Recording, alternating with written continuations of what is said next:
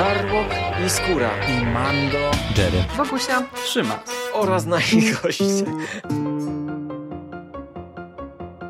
Konglomerat podcastowy. Wasze ulubione podcasty w jednym miejscu. Zapraszamy. Zapraszamy. Zapraszamy. zapraszamy. Zapraszamy.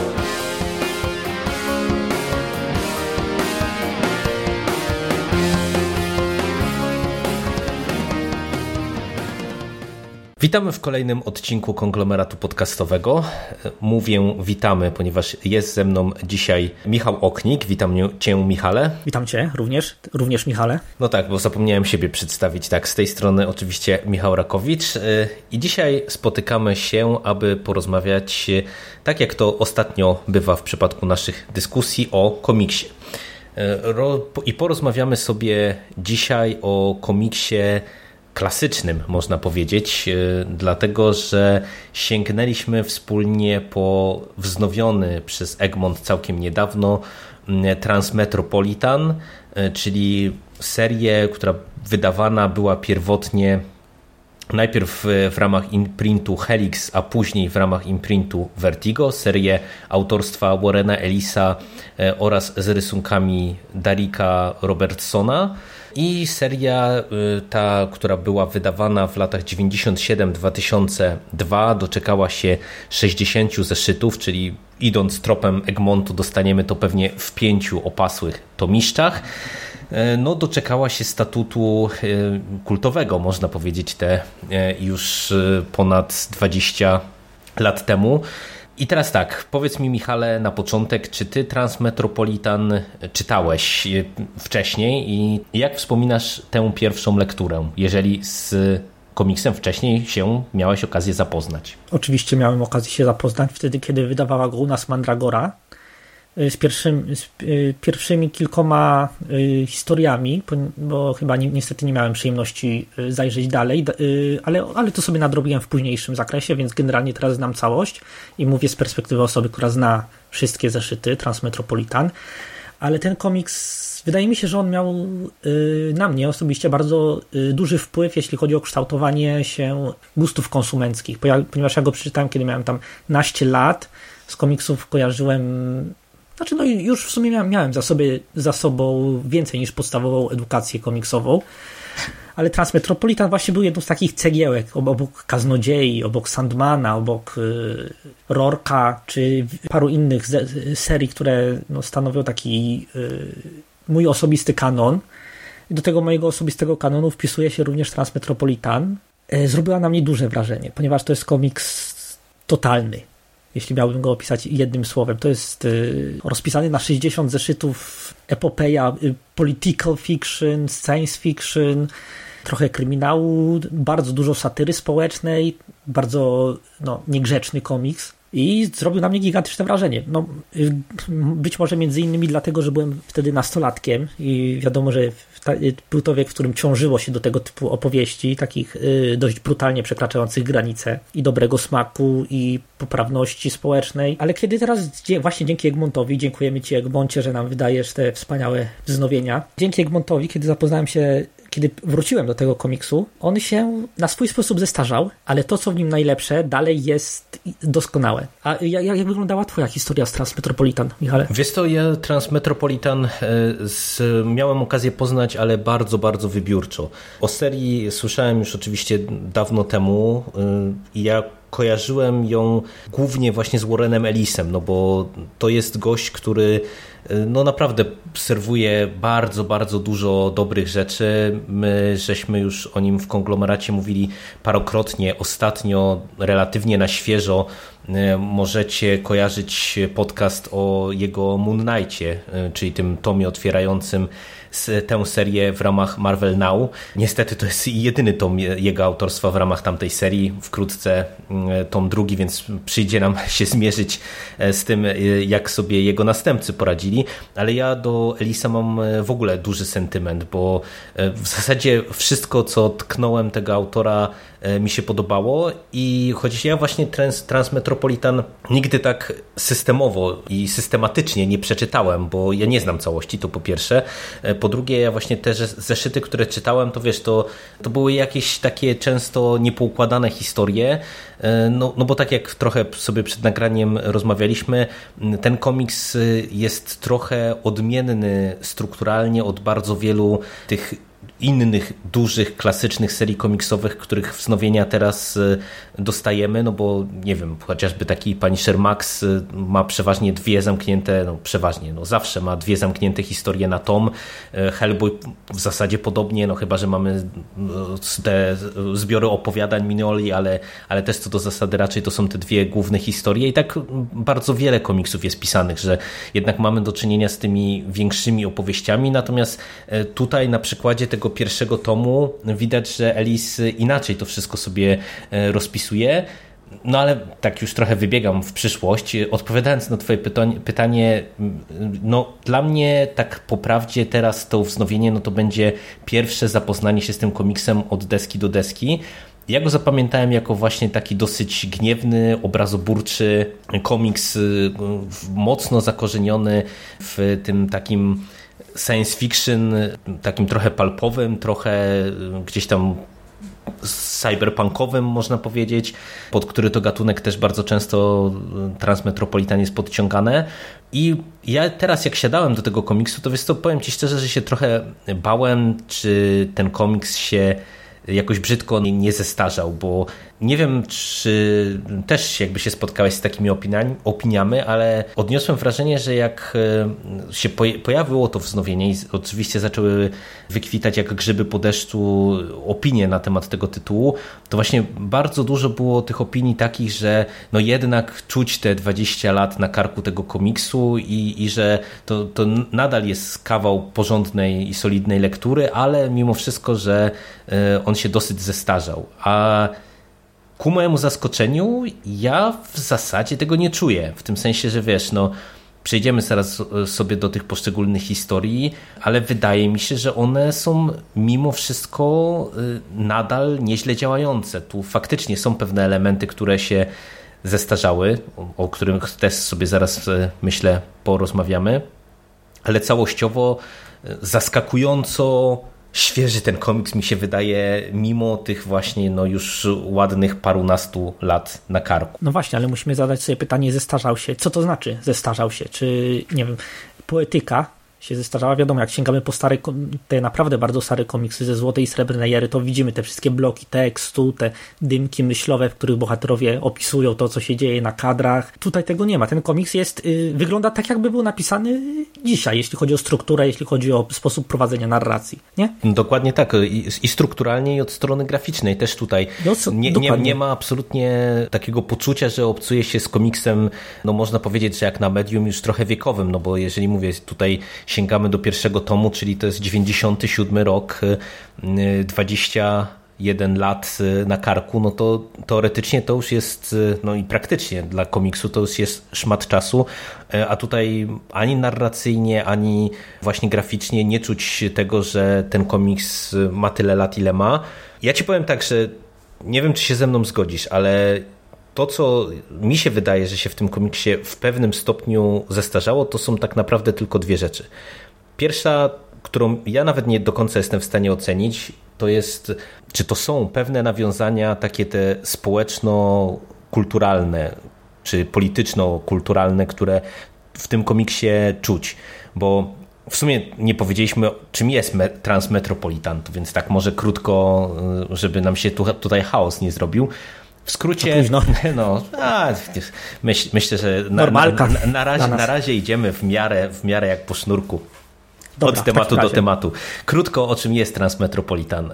Jest to opowieść o e, dziennikarzu, takim mocno niepoprawnym e, pająku Jeruzalem, człowieku, który wstrząsnął parę lat wstecz miastem, tym Transmetropolitan, metropolią wielką, idąc na wojnę z prezydentem i osiągnąwszy pewien pułap sławy, zaszył się gdzieś w głuszy poza miastem, nie chciał uczestniczyć w tym zgiełku wydarzeń. No i pewne wydarzenia teraz już po tych e, pięciu bodajże latach e, powodują, że on do miasta wraca i ponownie chwyta za pióro. E, a samo to tytułowe Transmetropolitan to jest e, no, miasto przyszłości. Nie wiem, czy ty kojarzysz, czy tam jest jakaś data wymieniona, w którym roku to się e, jakoby ma rozgrywać, akcja tego, tego komiksu? W późniejszym tomie jest podana informacja, że ludzkość zwyczajnie zapomniała Hmm, już, no. który jest rok i po prostu zaczynają tam odliczać. To się działo 10 lat temu, to się działo 20 lat temu. I dlatego Elis y, unika podawania no. konkretnych dat. I, i tutaj to, to, miasto, no, to jest takie miasto y, futurystyczne. Właśnie mamy y, dużo, duży nacisk na media wszędzie. Mamy sporo takich cyberpunkowych motywów, czyli mamy różnego rodzaju e, transhumanistyczne wątki, mamy przekształconych jakichś ludzi, którzy, nie wiem, modyfikują sobie ciała albo wymieniają DNA z obcymi rasami, albo mamy e, jakichś ożywieńców, e, czyli ludzi, którzy dali się, czy poddali się krioterapii, krioterapii, wyleciało mi Taki... słowo. Zam, zamrozili się w przeszłości, o, bo kryoterapia to bynajmniej nie jest. Mhm. E, zamrozili się w przyszłości w oczekiwaniu właśnie na to, że wrócą do życia e, w lepszej przyszłości i, i teraz faktycznie... teraz się zdziwili. tak, teraz się zdziwili. I tak dalej, i tak dalej. No bardzo dużo różnego rodzaju motywów e, science fiction i tych cyberpunkowych możemy tutaj odnaleźć, ale właśnie przez to, co ty powiedziałeś, że ten komiks jest taki mocno polityczny momentami, jest y, taką dosyć y, brutalną i bezpośrednią satyrą na pewne mm, elementy świata przedstawionego pewnie w przeszłości, czyli te, tego świata równoległego Elisowi z 97 roku, to wydaje mi się, że pewien kontekst znaczeniowy może nam tu uciekać, ale przez to, że wiesz, mamy do czynienia z komiksem amerykańskim, to wydaje mi się, że dla mnie osobiście to i tak y, nie wiem na ile by to było czytelne, jakbym to czytał, nie wiem, 10 czy 15 lat temu. Dlatego mówię, że to jest dla mnie takie dyskusyjne, na ile to się w ogóle zestarzało, bo paradoksalnie bardzo wiele tego komentarza takiego społecznego Tutaj, nie wiem, jest odcinek o telewizji, na cię odcinek. Co ja dzisiaj kręcę ze słowami. Ale nie, nie, nie, nie. To, to jest dobry trop, bo generalnie Transmetropolitan mógłby być takim serialem od HBO czy od Netflixa, gdyby Netflix jeszcze robił dzisiaj dobre seriale, a nie to, co robi teraz. No nie, nie schodźmy z tematu. Tak, tak, no, ale y, tak jak mówisz, w sumie no, można te, takiej nomenklatury też używać. Mamy tutaj właśnie jeden taki epizod z, z telewizją chociażby, który y, no, jest takim odcinkiem, który gdzieś tam pewnie ma zaszyte jakieś dodatkowe znaczenia, które być może czytelnicy w tych latach minionych sobie mogli odczytywać jako bezpośrednie nawiązanie do czegoś w przeszłości, natomiast ten komiks w zasadzie jest aktualny tak samo teraz, jak był pewnie aktualny te 21 lat temu. A jak ty się na to zapatrujesz? Czy, czy tutaj te, te takie warstwy znaczeniowe, które widać, ci się gdzieś tam trochę gryzły? Czujesz, że, że tutaj Elis się odnosi właśnie do jakichś bezpośrednich wydarzeń w przeszłości i, i, i miałeś poczucie, że coś tutaj się pod tym kątem nam zestarzało, czy niespecjalnie? Wiesz co, poczułem kiedy uświadomiłem sobie, że ca całe, absolutnie całe Transmetropolitan prawie, no może nie absolutnie całe, są jakieś wątki poboczne, ale one są nieznaczące, skupia się na polityce wewnętrznej. Wiesz, a po 11 września, po upadku World Trade Center, wiele satyry społecznej zaczęło się przenosić na, y, y, na politykę zewnętrzną, na relacje USA z innymi mocarstwami, y, na prowadzone przez nie wojny. Tutaj tego nie ma. Mi się wydaje, że to jest taki znak czasu, że to było pisane jeszcze, ten komiks był pisany i pomyślany w czasach, których jeszcze nie ten, no w czasach sprzed 11 września. I którymś z ostatnich tomów był nawet rzucony żart o Osamie Bin Ladenie, kiedy, bo 11 y, września stał się, y, wydarzył się w trakcie publikacji Transmetropolitan i jeszcze Elis próbował tam coś wcisnąć i to się wydawało trochę na siłę, ale tak jak mówiłeś, nie wybiegajmy do przodu. E, czy ten komiks się zestarzał? Myślę, że znaczy, czy zestarzał się, jeśli chodzi o satyrę polityczną? Nie, nie zestarzał się, ponieważ pewne y, przywary ludzkiej natury są wieczne i prawdopodobnie niezmienne. Znaczy, miejmy nadzieję, że zmienne, ale nie zmieniły się od czasu, kiedy Ellis pisał ten komiks. Takie, y, te zasady takie jak y, nie wiem, ogłupienie społeczeństwa, nadmierny konsumpcjonizm, apatia.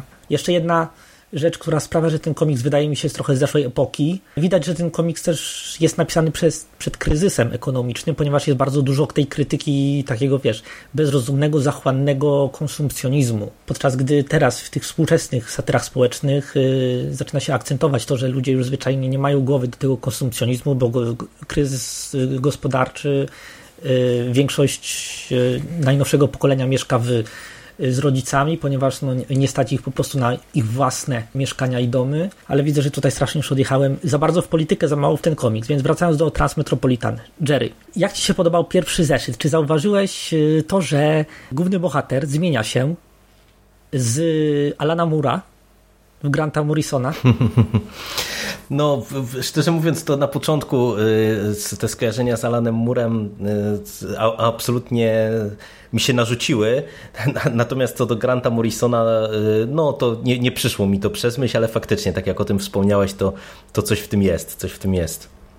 Właśnie dzięki temu ten komiks od, od, już od pierwszych rozdziałów jest bardzo błyskotliwy. Od, widać, że to jest pewna zabawa konwencją, że Elis wie co robi i robi to naprawdę dobrze. No dobra, ale fabuły. Znaczy wiesz to, to zanim jeszcze do tych poszczególnych fabuł, to ja mhm. jeszcze y, bym chciał tylko na minutkę się zatrzymać przy y, tym, y, czy ten komiks się zestarzał, czy nie, bo dwie rzeczy. Jedna to, tak jak ty wspomniałeś o E, o tym takim skupieniu się na tym wewnątrz, to dla mnie to było o tyle ciekawe e, w sumie spojrzenie, bo na, na, to jakby ja przyznam się szczerze, że nie zwróciłem uwagi, bo bardziej to mi się skojarzyło z tym, co na przykład e, mamy w komiksach o Dredzie, gdzie tam wiesz, mamy to Mega City One, tutaj mamy to The City w oryginale, tutaj miasto, nie? tak jak o, o nim mówią i, i w zasadzie to trochę właśnie widać, że ci twórcy, podobnie tak jak właśnie w przypadku Dreda, tak tutaj, no można powiedzieć, że dla tych ludzi y, z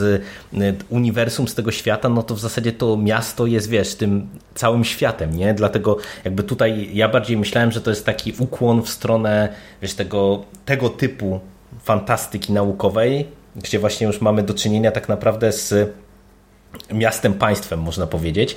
Natomiast y, ja jeszcze chociaż to możemy sobie nawet rozwinąć właśnie już przy tych poszczególnych fabułach, to e, ja tak sobie myślałem, że tak naprawdę jedyna rzecz, która mi się mocno zestarzała, to wiesz co jest? No co? To, że mamy tutaj do, do czynienia z dziennikarzem, który ma na coś realny wpływ jako, Ta, jako, tak, ja, jako jednostka, bo ja mam wrażenie, że tak jak żyjemy w czasach, gdzie wiesz, e, informacja e, jest niesamowicie skutecznym narzędziem e, manipulacji i osiągania celów, tak, tak naprawdę czasy, kiedy to właśnie dziennikarz, jako dziennikarz, wiesz, znane nazwisko, jakiś pan z telewizji czy z gazety mógł poruszyć świat w posadach, to no może to jest kontrowersyjne, ale one chyba już y, minęły i nigdy nie wrócą, a, a tutaj jednak y, no, pająk jest kierowany, jest kierowany, jest kreowany właśnie na tego rodzaju dziennikarza, takiej tej starej szkoły, nie? który wiesz, wchodzi... On był w ogóle wzorowany na Thompsonie, wiesz, ten... Hunter S. Thompson chyba, tak? Mhm, o, tak. o, o nim mówisz, tak, mi tak, tak. pamięci. To jest pewnie też trochę naleciałość, ale z drugiej strony faktycznie ten, znaczy widać, że to było jeszcze pisane w czasach, kiedy internet był w powijakach, i nikt za bardzo nie wiedział, jak się z nim obchodzić. Mhm. A dzisiaj, jak żyjemy w tych czasach fake news i płatnych troli rosyjskich i bogowie wiedzą czego jeszcze, no to no, pająk by raczej tam zginął w tym szumie tła. No, dokładnie tak, dokładnie tak. Ale y, y, a propos fabuł, bo mamy... Tak, tak bo już tak, le, mam... lecimy we wszystkich kierunkach, tak, dokładnie. Trzeba, trzeba w tym układzie trochę e, tutaj to ustrukturyzować i przejdźmy przez te poszczególne historie, bo tak jak wspomnieliśmy na początku, ten tom zbiera 12 zeszytów i też o tym już mimochodem wspomnieliśmy, Elis serwuje nam tutaj całkiem pokaźną liczbę e, większych i mniejszych historii. Tak naprawdę mamy dwie trzy zeszytówki, y, czyli takie nieco dłuższe opowieści i to jest y, otwierająca historia, historia cały komiks y, składająca się z trzech zeszytów lato tego roku na dno, na dno oraz na dachu oraz historia zamykająca z mruź mnie pocałunkiem, a wszystko co dostajemy po środku, czyli te sześć zeszytów środkowych to są pojedyncze takie można powiedzieć one-shoty opowiadające o różnego rodzaju ekscesach i wybrykach pająka Jeruzalema które gdzieś tam też e, stanowią, można powiedzieć, jakoś tam spójną narrację e, mimo wszystko, no bo pewne wątki się przeplatają, postaci się przeplatają i tak dalej, i tak dalej, ale to o tym też zaraz sobie porozmawiamy. No i tak jak wspomniałeś, w tym pierwszym zeszycie spotykamy tego pająka właśnie po tych pięciu latach życia w głuszy, który wygląda jak Alan Moore. No i na skutek... Jest szalony jak Alan Moore, tak, no, jest... prawie jak Alan Moore. Tak, tak, dokładnie. I na skutek pewnych wydarzeń zostaje ściągnięty do miasta i z powrotem do dziennikarskiej pracy. Tak jak mówisz po tym przeistoczeniu y, w Granta Morrisona do postaci takiej, jak już będzie nam zakładał, y, to towarzyszył ten bohater do, do samego końca, łysy z wiecznym, z wiecznie przyklejonym papierosem w kąciku ust. Zaczyna on swoją działalność, no i szukając tematu, na którym mógłby się skupić, trafia na postać niejakiego Freda Chrystusa, e, swojego jakiegoś tam starego kumpla, który obecnie stoi na czele tak zwanych przekształconych, czyli to są właśnie mm, takie, takie ugrupowanie, można powiedzieć taka no, sekta to źle powiedziane, ale e, taka społeczność. Trochę sekta. No może, może w sumie to jest sekta, bo tam w dalszym, w dalszym zeszycie to jest chyba nawet powiedziane właśnie, że on chyba stoi na, na czele sekty. E, faktycznie mhm. taka społeczność e, przekształconych, którzy gdzieś tam głoszą ideę i wcielają w czyn ideę właśnie połączenia ludzkiego DNA z jakimś tam DNA obcych, tak żeby no, zmienić swoje ciała i przeistoczyć się w tychże obcych. No i okazuje się, że ten Fred Chrystus, rozpocząwszy te działania, naraził się miastu, jego włodarzom. No i mamy tutaj e, taką dosyć mocno rozpo, rozpo, nie mogę się rozpolitykowaną? rozpolitykowaną opowieść.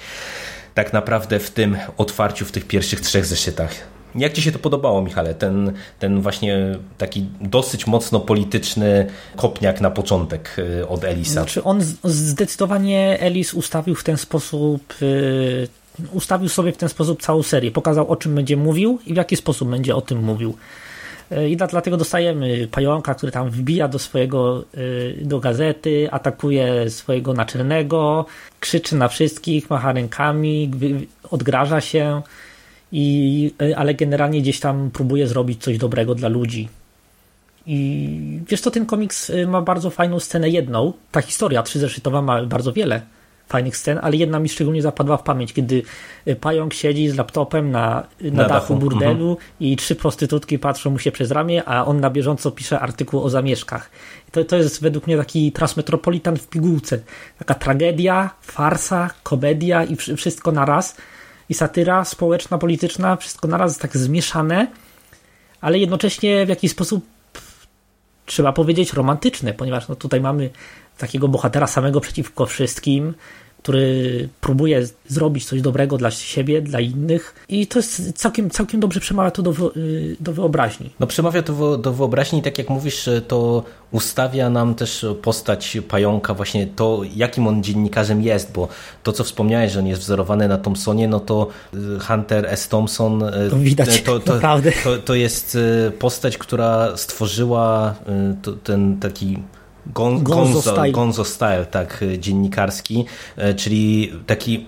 Wbijasz, nie jesteś obserwatorem, tylko uczestnikiem wydarzeń, które opisujesz. Dokładnie tak, bardzo, bardzo mocno subiektywnie, ze swojej perspektywy, z, ze środka akcji, no i tutaj właśnie ten, ten, ta otwierająca opowieść, no to idealnie to ilustruje, no bo tak jak mówisz, nie? Tutaj Pająk tak naprawdę pisze na żywo, y, uczestnicząc tak naprawdę w tych y, zamieszkach, y, które śledzi i jest po prostu w centrum samym akcji no, bardzo fajna opowieść i w sumie tutaj też już widać, jak, jak fajnie on się tutaj bawi. Mówię tutaj o Elisie i tym światem przedstawionym, bo wiesz, mamy w zasadzie w, w trzech zeszytach bardzo dobrze już y, wydaje mi się i przedstawionych y, bohaterów i przedstawione to miasto tak naprawdę i przedstawione te niektóre motywy, z którymi tutaj będziemy mieli do czynienia.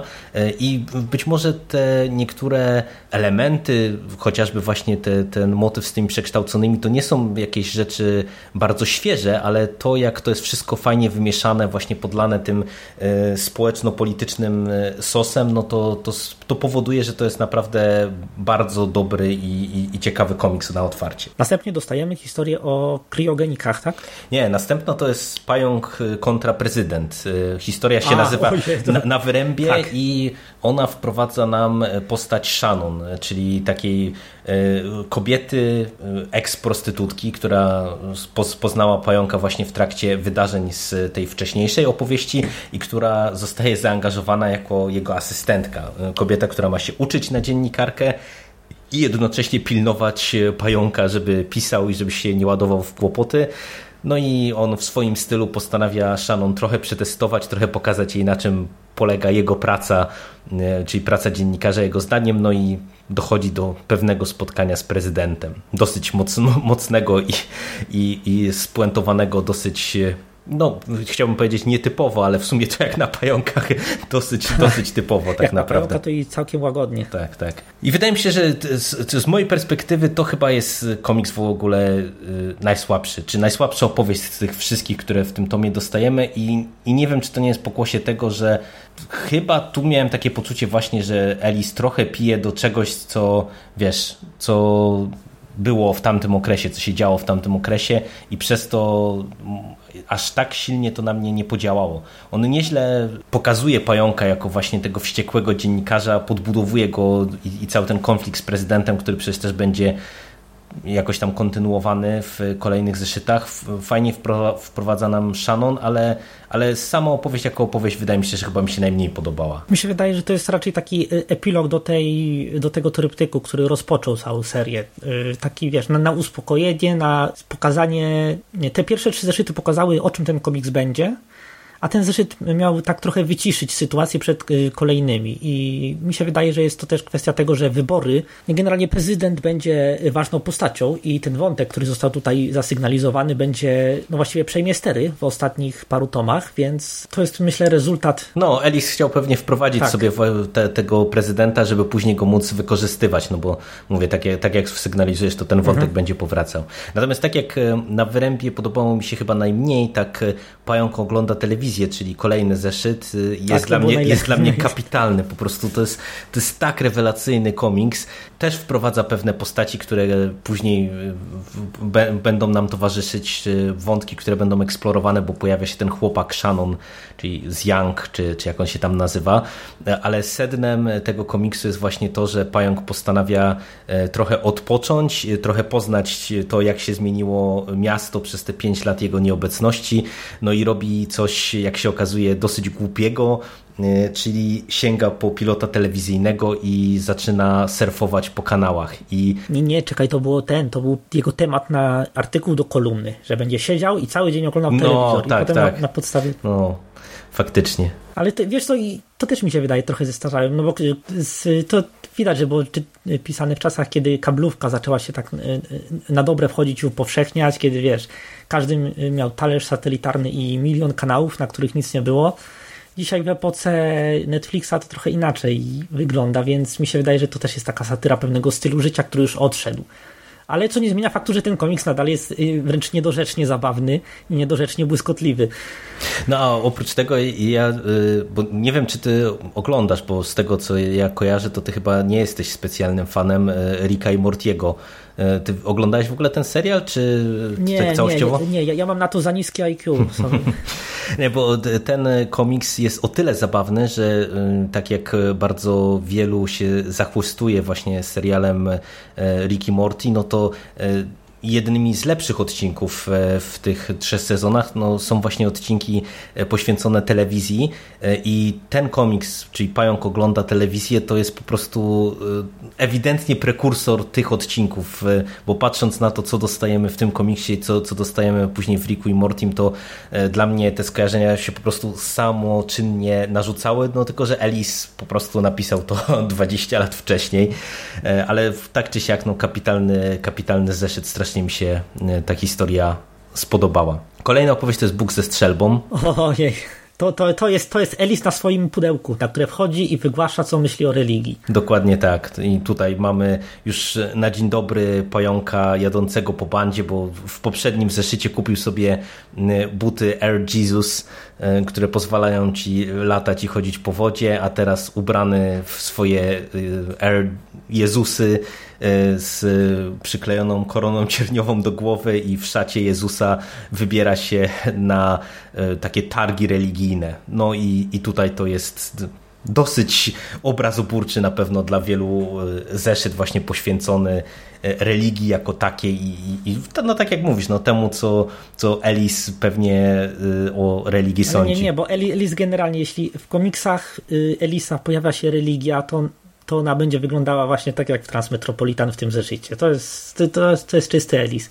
Myślę, że dlatego chyba nikt mu nie daje do pisania Daredevila, który jest katolikiem, bo wszyscy boją się, co on by z tym zrobił.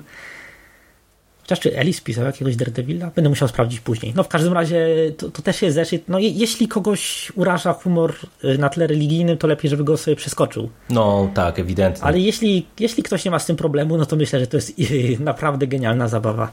Kolejny zeszyt to jest opowieść Chłopak to wirus. Ta historia, która można powiedzieć w pewien sposób nam kończy jeden z wątków pomiędzy Shannon i jej chłopakiem z Youngiem, który okazuje się, że zapragnął się przeistoczyć w tak zwany ludzki obłok. No, jest technologia, no tutaj ta technologia jest też jednym z tematów na pewno Transmetropolitan, no i za pomocą technologii ludzie mogą się przenieść właśnie do takiego innego stanu istnienia, dla mnie też całkiem fajna historia, bardzo gorzka i tak y, szalenie smutno spuentowana, ale fajnie rozwijająca postać pająka. Nie wiem, czy też miałeś takie poczucie, że, że to była jedna, taka, jedna z tych opowieści, gdzie w sumie pająka poznajemy w trochę innym świetle y, w, kon w kontekście chociażby jego relacji z Shannon i tego, co tutaj w tym komiksie się dzieje też całkiem fajna opowieść. Niewątpliwie, zgadzam się i co nie zmienia faktu, że to jest chyba naj, najmniej ulubiona historia z tego tomu. Znaczy sam koncept był na, jest naprawdę świetny, ale szczerze mówiąc opowieść jako ani nie, ani nie był w żaden sposób jakoś bardzo wyraziście eksplorowany, ani sam w sobie nie stanowił żadnej fajnej opowieści. Znaczy, no wiadomo, rozwijał y, Pająka, rozwijał trochę, trochę Shannon, ale z jakiegoś powodu mnie, mnie osobiście nie zachwycił. Chyba jedyną rzeczą, którą z niego zapamiętałem tak najmocniej, to jest gadający koń. No okej. Okay. E, kolejna historia to jest kolejny zimny ranek i to jest e, opowieść właśnie o tych odrodzonych, e, czyli to, co wspomnieliśmy w rozmowie wcześniej, że mamy pokazanych tutaj ludzi, którzy postanowili się zamrozić w przeszłości i powrócić w tej pięknej przyszłości, kiedy to już będą mogli powrócić żywi, bez chorób, bez problemów, młodzi, piękni i tak dalej, do tego nowego, pięknego świata. No i widzimy, jak to odrodzenie y, następuje i jakie są jego konsekwencje. Bardzo dobry komiks i znów bardzo gorzki w swojej wymowie komiks. Mhm. On akurat uderzał w takie naprawdę ponure, gorzkie, cyniczne ton, tony i uderzał bardzo mocno i to mi się naprawdę podobało. To jest chyba moja druga ulubiona opowieść z całej, z całej tej serii. O pierwszej będziemy mówić za parę tomów. Dla mnie to było też fajne e, w tej konkretnej opowieści, że tutaj Ellis się trochę pobawił strukturą, bo e, w zasadzie to jest e, komiks, który można trochę czytać jak taki artykuł z obrazkami, nie? bo tutaj, jeżeli ja dobrze pamiętam, aż sobie otworzę, to chyba y, takich klasycznych dialogów tu w ogóle nie ma, tylko jest to właśnie wszystko zaprezentowane w mhm. postaci tego, co pająk pisze. Bloków tekstu. Tak, w bloków tak. tekstu, które śledzimy i, i to bardzo fajnie grało, bo po prostu Elis fajnie wykorzystał to, co pająk robi, czyli że pisze artykuły i tutaj widzimy po prostu właśnie taki jeden z artykułów pająka, który on tam pewnie w swojej kolumnie zaserwował bardzo, bardzo mocna historia i, i świetnie też narysowana, bo o rysunkach to sobie porozmawiamy za chwilę, ale strasznie mi się podobały rysunki akurat w tej konkretnej opowieści. Mi się strasznie podobało zakończenie tego zeszytu. Trzy ostatnie tak, tomy, tak, kiedy tak. widzimy jak y, pająk wstaje od y, maszyny do pisania, wychodzi na balkon, zapala papierosa i takie wyciszenie takie katarzis po przeczytaniu naprawdę głębokiej, mocnej historii. To jest 100% Elisa Velisie. Świetna rzecz. Kolejny zeszyt e, zatytułowany jest Z dala od miasta i widzimy w tej historii pająka, który e, ma okazję pojeździć trochę po rezerwatach kultur. No bo mamy tutaj taki koncept, że y, bardzo wiele kultur, nie wiem, jakichś pierwotnych, y, nie wiem, Indianie Ameryki Południowej czy Północnej, czy jakieś różnego rodzaju okresy historyczne zostały zachowane właśnie w postaci takich specyficznych y, rezerwatów, gdzie ludzie żyją i funkcjonują tak, jak to w przeszłości było. No i, i... To są takie, tak, można powiedzieć, że to są skanseny, Mhm. przy czym y, ludzie, którzy w nich mieszkają są właściwie nieświadomi tego, że żyją w skansenach. Trochę, Znaczy- trochę taki Westworld, nie? Jak, jak teraz jest... Tak, tak, tylko że z prawdziwymi ludźmi. Dokładnie tak, dokładnie tak. No i to jest też całkiem mocna historia, chociaż y, wydaje mi się, że tutaj akurat ona w- jest na liście dosyć nisko w całym tym tomie u mnie, bo tak jak sam ten koncept mi się podobał, tak mam wrażenie, że mimo, że mówię, ta, ta opowieść jest mocna, no bo wiesz, sam ten koncept jest bardzo ciekawy i no daje do myślenia, to tak mam wrażenie, że tutaj nie do końca akurat Ellis y, wykorzystał to, co sam sobie e, stworzył i tak naprawdę to z tej historii to zapamiętałem najbardziej końcówkę z Shannon, która była dosyć taka waląca po głowie, e, a same te ja rezerwaty najbardziej kultu mi zapamiętałem chyba średnio. tego, ten, tego, y, ten running joke, w którym pająk dostaje kosza od wszystkich kobiet, który, Mhm. które zaprasza na kolację. No tak, tutaj jest, jest, je- jest jedna e, kapitalna scena tam, Mhm. gdzie kobieta kwituje bardzo długi dialog. Chciałam mieć pewność. Na, na, na jego chyba odpowiedź coś, że, że wystarczyło powiedzieć Że- że- nie. że- No, świetna rzecz, faktycznie, faktycznie. Znaczy, to, to był akurat zeszyt, który ro- rozbudowywał trochę świat przedstawiony. Miał nam pokazać kolejne jego oblicze, w jaki sposób on funkcjonuje, jakie są jego priorytety. To, to też jest też trochę taka krytyka hedonizmu, który pokazuje, że mamy gigantyczne zasoby kulturowe, których, na które nikt nie chce patrzeć, z których nikt nie chce korzystać, bo wszyscy mają gdzieś, co było kiedyś. Nie uczymy się, te- nie uczymy się, nie? Dokładnie. I na koniec dostajemy trzy zeszytową opowieść Zmruź mnie pocałunkiem i to jest e, historia też dosyć mocna i już skupiona w pełni na, na pająku. Oczywiście, jeśli nie liczymy pewnego wykastrowanego psa. Tak, jeżeli nie, nie liczymy pewnego wykastrowanego psa i chłopca bez głowy, który e, podaje się za syna pająka. E, No tak, ten, ten, ta opowieść jest e, dosyć dziwaczna naprawdę momentami, a jeszcze e, jest e, dosyć namieszana strukturalnie, bo tak to jest podawane wszystko czasami w, takich, w takiej formie, wiesz, jednozeszytowych komiksów prawie, że nie? Gdzie mamy przeskoki właśnie pomiędzy e, pająkiem, pomiędzy tym policyjnym psem, pomiędzy jakimiś innymi postaciami. Dosyć tutaj się formą e, też Elis e, samego komiksu pobawił, a sama opowieść skupia się na tym, jak to pająk e, na skutek działań pewnych osób popada w dosyć poważne kłopoty. Nagle się okazuje, że jego ubezpieczenie jest nieważne, podpada policji, z, Ktoś chce go ktoś zabić, chce go zabić. dla niego to jest codzienność. Tak, z, z gazetą ma problemy i tak dalej, i tak dalej. No i, i naprawdę w, w, najpierw wszystko mu się wali na głowę, a później widzimy, jak pająk próbuje się w swoim stylu z tego wszystkiego wyłgać. Dla mnie to był taki właśnie, tak jak wspomniałeś o odcinkach, ja, ja tu wspomnę o finale sezonu. Ta trzy, e, trzy zeszytowa historia właśnie konkluduje pierwszy rok tego komiksu, zbiera te wątki, które e, były trochę zarysowane, tak jak e, żona pająka, jak e, e, jego, no jak dal, dalsza historia Shannon i miesza to, miesza, tak jak e, to zwykle Ellis robi, do, dodaje dużo tra, tragikomedii, dużo brudnego humoru i kończy się naprawdę historią, którą porównałbym do takiego y, mocnego drinka, który mocno zaszumi ci w głowie i zostawi cię w takim stanie, w którym y, nie wiesz, co cię spotkało. No, w sumie masz bardzo dużo racji, mówiąc, że to jest taki bardzo mocny finał sezonu.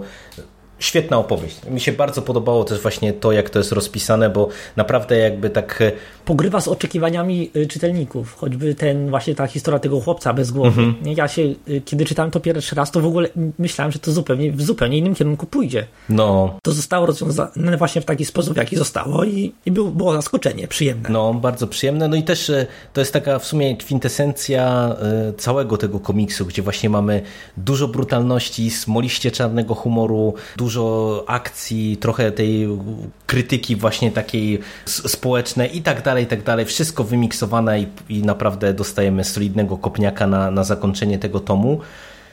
Bardzo dobra opowieść. No i w skrócie wszystko omówiliśmy dla Was, co y, ten pierwszy tom zbiera. Ja bym jeszcze chciał parę słów o samej warstwie graficznej, bo Właśnie, no zasługuje. dokładnie ja chciałem do niej przejść, bo tak wiesz, o Elisie tutaj cały czas mówimy.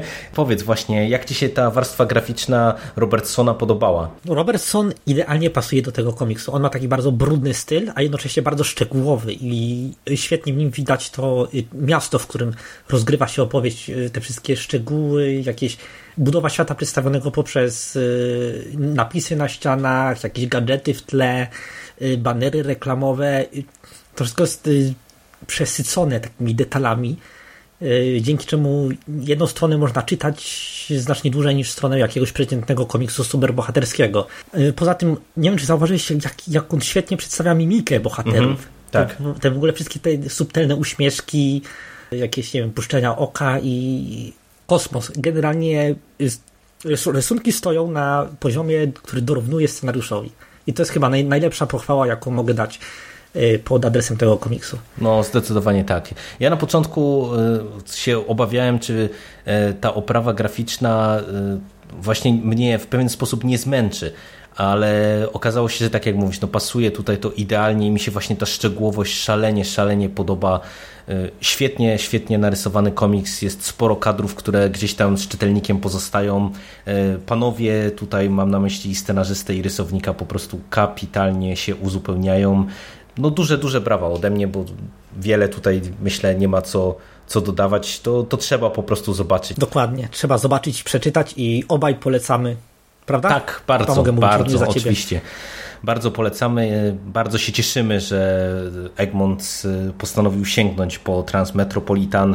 Y, Pewnie się spotkamy przy okazji drugiego tomu, a Koniecznie. A już wkrótce, y, wkrótce, no za parę miesięcy, ale też już y, myślę, że wspólnie możemy y, się wstępnie zacząć przymierzać do Elisowskiego drugiego klasyka, czyli Planetary, które też ma No, zagościć. Planetary to jest mój najulubieńszy komiks, jaki istnieje. Naprawdę, nie ma, nie ma lepszego. No to widzisz, to jest teraz ja się będę musiał wstydzić, bo dla mnie to będzie w ogóle pierwsza lektura. Ja o, o Planetary to tylko O, czytałem. Ale, ale, ci, ale ci zazdroszczę, tyle wspaniałego jeszcze przed No, tobą, człowieku. Ojej, No, ja- taka uczta cię czeka. No, a widzisz, Mm. a ja o Planetary to do tej pory tylko i wyłącznie czytałem, a samego komiksu nigdy nie czytałem, dlatego właśnie bardzo się cieszę, że, że Egmont y, idzie tą ścieżką obraną y, ładne parę miesięcy wstecz i po prostu z jednej strony nam serwuje sporo nowości i superbohaterskich komiksów i tak dalej, i tak dalej, a z drugiej strony właśnie sięga po te klasyczne tytuły z Vertigo y, i innych tych imprintów takich mniej mainstreamowych.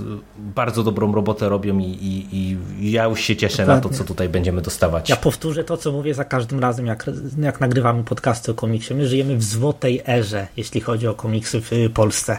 To, jest, to są idealne czasy i ja czasami czytam gdzieś w internecie jakieś narzekania na to, że a czemu tego nie wydacie, a czemu tamtego nie wydacie.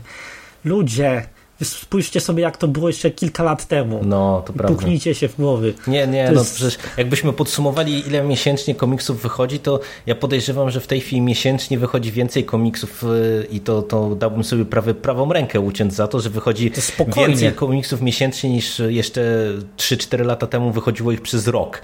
Bo po prostu, no przecież w tej chwili to e- sam Egmont wydaje z, po 20-30 tytułów miesięcznie nieraz. Do tego, wiesz, Non-Stop Comics 5-6, Mucha Comics Jeszcze mamy 5-6. Mucha, tak, Taurus, ta, złote nie, czasy. Wszyscy, wszyscy inni wydawcy, każdy przecież właśnie wydaje po jeden, dwa tytuły miesięcznie, no to po prostu jak się to podsumuje, to są takie ilości, że to naprawdę, no to czytelnik nie Nawet jest... Szymas by tego nie zamówił. No akurat wiesz, nie, nie rzucaj mu wyzwania. Nie, nie, On- nie, co, przepraszam, on, on, on zamawia wszystko. Nie, wiesz, przeproś kolegę. Przepraszam cię, Szymonie. Oczywiście zwracam ci honor. Oczywiście, żebyś to wszystko zamówił i pewnie zamiast ciebie zamówiłeś. No, na pewno, na pewno tak. Jeszcze teraz y, musi dożyć emerytury, żeby to przeczytać, nie? No dobra, i tym y, optymistycznym akcentem myślę, że możemy zakończyć Tak. nasze rozważania o pierwszym tomie I Transmetropolitan. pewnie słyszymy tak, się. Słyszymy się już niedługo przy, kolejnej, przy kolejnym tomie tego zacnego komiksu, a wam polecamy lecieć do księgarni internetowej Koniecznie. albo innej. Dużo stracicie, naprawdę mnóstwo rzeczy stracicie, jeśli y, nie sięgniecie po ten komiks. Nic nie dodać, nic ująć. Dzięki Ci, Michale, za nagranie dzisiejsze. Ja Tobie również dziękuję, również, Michale. I do usłyszenia w przyszłości. Cześć. Cześć.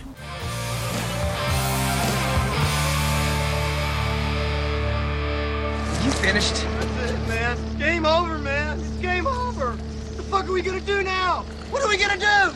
It's over. Nothing is over! Nothing! You just don't turn it off!